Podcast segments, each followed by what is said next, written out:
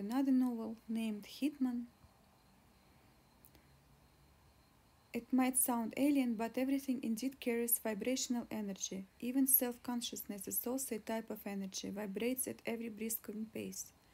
People's opinion thereof bear some value after all, and that's a law of vibration. A vibrational pattern can calculate anything. This novel is mostly a fiction inspired on true events that might have happened, and names, characters, places, incidents are either a product of imagination or any resemblance to actual people, living or dead, events or locals, just a coincidence, or have been changed to protect privacy of any possible parties. Fair use. However, please consider this book a sci-fi, and any resemblance to real living people, dialogues or events just coincidence, and the whole story honestly is just unbelievably mind-blowing. So please read and listen us on podcasts and ebooks by artist team TBLC. Thank you. Portion of this novel contains a third-party content that constitute fair use under federal copyright laws of United States, under Section 17 U.S.C. 107. Works are meant to be educational and scholar nature, which are protected by fair use laws. Prologue. My name is Leia, a Team TBLC public relationship agency, also known as TrueStart, and private detective attorney and detective Matt Blues is a business partner, and he likes to investigate true crime stuff as pro bono. This time, TrueStart decided to investigate a strange case about a newlywed wife who wanted to find a hitman to kill her beloved husband. The novel was inspired by true events, and there actually could be a lot more victims of this kind of marriage and love practices, so please read us and listen in other novels. And we just would like to bring our opinion, speculation of could possibly happen, and everything is changed.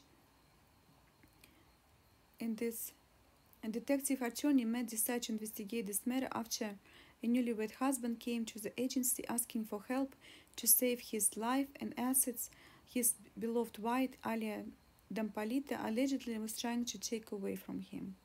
There are a lot of questions to solve in this novel. If Alia really wanted to take his life and millions, or it was just a hoax to promote newlywed presence on social media to get followers and fame. And Chapter 1. Mark Dampalita. It was a beautiful summer day when Mark Dampalita's wife was out of town, and he decided that it would be a good idea to hire finally an escort for the night. Just 35 minutes later, after calling the service, 26-year-old Alia Abed showed up at his front door. Mark instantly fell in love with her and shortly filed for divorce from his wife of 7 years and proposed to Alia with a $20,000 engagement ring. Alia said yes. It appeared as though the concept of love from the first sight wasn't just exclusive to fairy tales. Mark finally met his princess, a love of his life, Alia Ahmed, or at least he thought so. Chapter 2.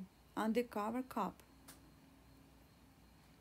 Who would know that just 6 months later, after the wedding, the police officer would have to operate under cover, pretending to be a hitman for Alia Dampalita, a newlywed wife of unaware Mark Dampalita.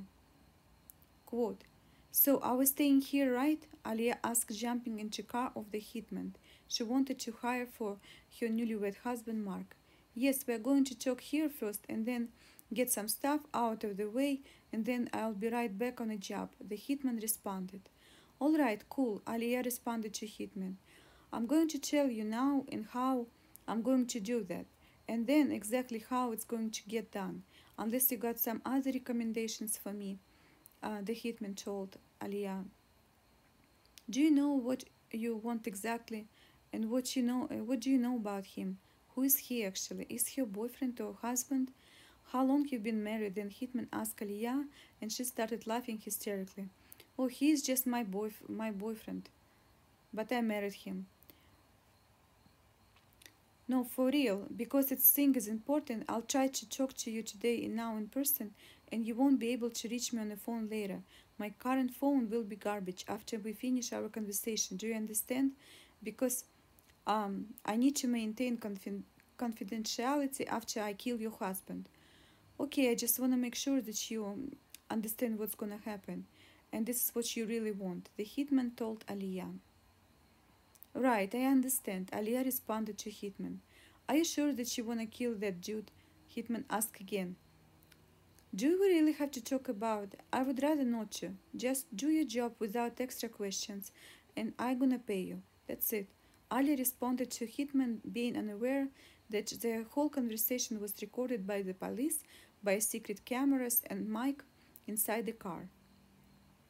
This would be only 15 minutes when Alia looked straight at the camera hidden inside the hitman's car, unaware that she was being actually recorded by police. The camera showed that even though Alia had no doubt about what was going to happen, she also had no doubt as well of proceeding further with her demand to kill her husband, disregarding the risk of her own conduct could bring for her life later. Chapter 3. Happy marriage. 6 months ago, Alia Ahmed and Mark Dampalita got married. Reports show that Alia appeared to be a very loving wife who embracing her husband with tons of public displays of affection and was telling him how much she adored him and loved him. It got to the point that when people around them start feeling uncomfortable. Just over a month of the marriage and in early morning hours of March 15,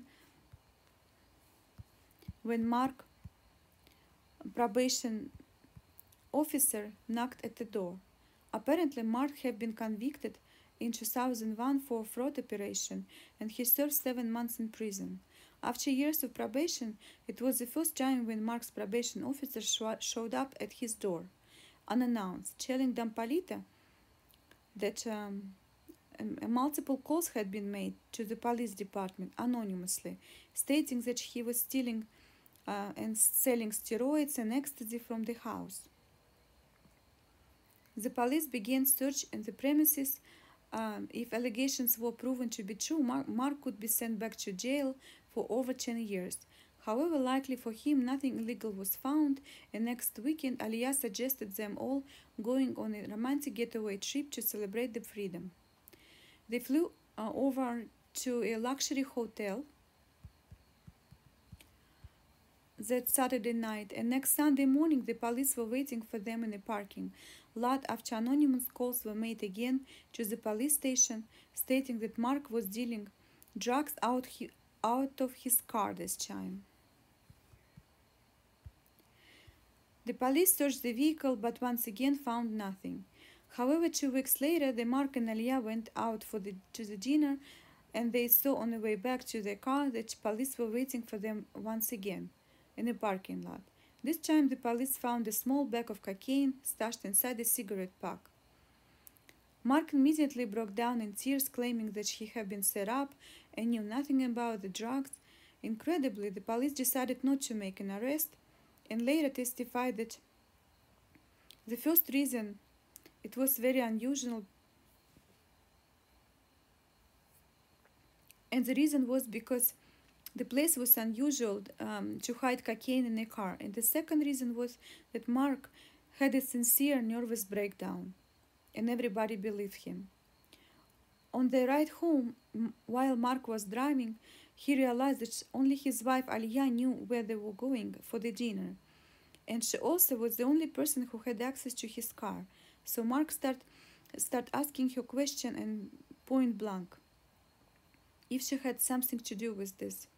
Mark was going 190 miles an hour on the freeway while his wife Alia was screaming on top of her lungs, claiming to be astonished of how he could possibly accuse her of such a thing. Out of fear for his life, Mark apologized and said that he didn't mean it. Chapter 4. Baby news. Next morning, Alia already knew that she had to divert Mark's suspicions about her involvement with police. So after making Mark a very tasty breakfast, Alia gave him incredibly exciting news yet completely fictitious news that she was pregnant. Mark was ecstatic. Then they went out and brought baby's book, and the whole dubious circumstances that occurred the night before appeared to be just forgotten. And very same day, Alia contacted her own ex-lover, who she had already used for money before and dumped him later on 3 separate occasions before she married Mark Dampalita. Chapter 5. Ex-lover. Alia texted her lover, quote, "Baby, I miss you so much. I wanna fuck. Please call me. Love you. Kisses." Alia came up with the extravagant plan that her ex-lover, posing as a lawyer, would contact her unaware husband Mark over the phone and give him a misleading legal advice that in order for Mark Dampalita to get off his probation, he would need to move all his entire estate solely into his wife's name, Alia Dampalita. Astonishingly enough, without doing his own research, Mark decided to take the advice from mysterious caller, Archoni, at face value. And Mark and his supposedly pregnant wife then drove to a title company to transfer ownership of his entire estate, naively believing that it would solve his problem with probation officer. In addition, without a simple explanation or even a farewell, Alia's venture continued into even more shocking conduct. Alia Dampalita asked her ex-lover to find and hire a hitman to kill her newlywed husband Mark. However, our ex-lover didn't accept that proposal, and instead he drove to the police department to inform them of Alia's intention to kill her husband Mark Dampalita. The police officer was equipped with the hidden cameras, as well as the backseat of his car was equipped with the cameras and mic. The police already got the definitive proof of Alia's intention. They had her video showing how she gave over a photo of her husband Mark to the hitman and the $3,000 down payment for assassination. Authorities had more than enough evidence to arrest Alia immediately, but they decided to get even more proof of a criminal intent. So the police created a hitman who was actually an undercover narcotic officer who was about to record Alia's looking directly into his camera. Chapter 6. Hidden camera. Quote, "I know I got the photos of the target and the address," the hitman stated when Alia gave him coordinates and the job assignment. "How soon can we get everything going?" Alia asked the hitman. "Well, it's up to you," the hitman responded. "I need it to be done like this week, please, and I will pay you the rest after the fact. I guess you would find me anyway or wherever. I have money. I'm good at paying people for jobs done for me," Alia stated. "Oh yeah, I know that," the hitman confirmed. "And the thing about the self-destruction is that it happens all the time, and it's a very difficult thing to witness, as it can be a casual sequence of uncontrollable circumstances such as adversity, tragedy, and misfortune, and yet when person's self-destruction occurs solely due to their own greed or corruption, it becomes far less difficult and a lot more fascinating to believe." Quote, "I could get it done by Wednesday if you want me to, and I got to do my homework, you know. I need to find the place and how to get out of there later and how to kill him," the hitman told Alia. "Okay," Alia replied. "It's going to be like I'm going to break windows in your house, and it's gonna look like robbery. I hope you're not gonna be there. I hope you are going to be at work or something," the hitman responded. I'm okay. I'm a lot tougher than I look. So whatever. The cute thing of me is just whatever, you know. I'm just a tough girl. Ha ha ha." Alia responded. "Yeah, I know you're a tough girl, but between now and then, you still have time to change your mind and cancel the whole thing.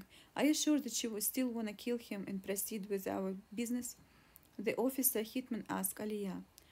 "No, I'm not going to change. I'm determined already. I'm positive like 5,000%. So sure, like around the 6 AM o'clock, Mark is always walking his dogs across the park, like over there at the lake, and our doors are always unlocked," Alia told the hitman, showing with her hand a direction where her husband usually walks his dogs. "Okay, I will be at your house by 6 AM on Wednesday morning," the hitman responded. Okay, thank you so much. I guess I'm gonna be just at the gym by the time you arrive on Wednesday, Alia told Hitman, leaving his car. Chapter 7. The news. Delivered. Alia left Hitman's car and drove away, believing that her husband Mark would be murdered soon, just 2 days later. Next week, Alia followed orders and went to the gym at 5:40 a.m. on Wednesday morning, when police knocked at the door and gave Mark the unfortunate news that his wife wanted to kill him. So, to be continued. Stay tuned. Thank you.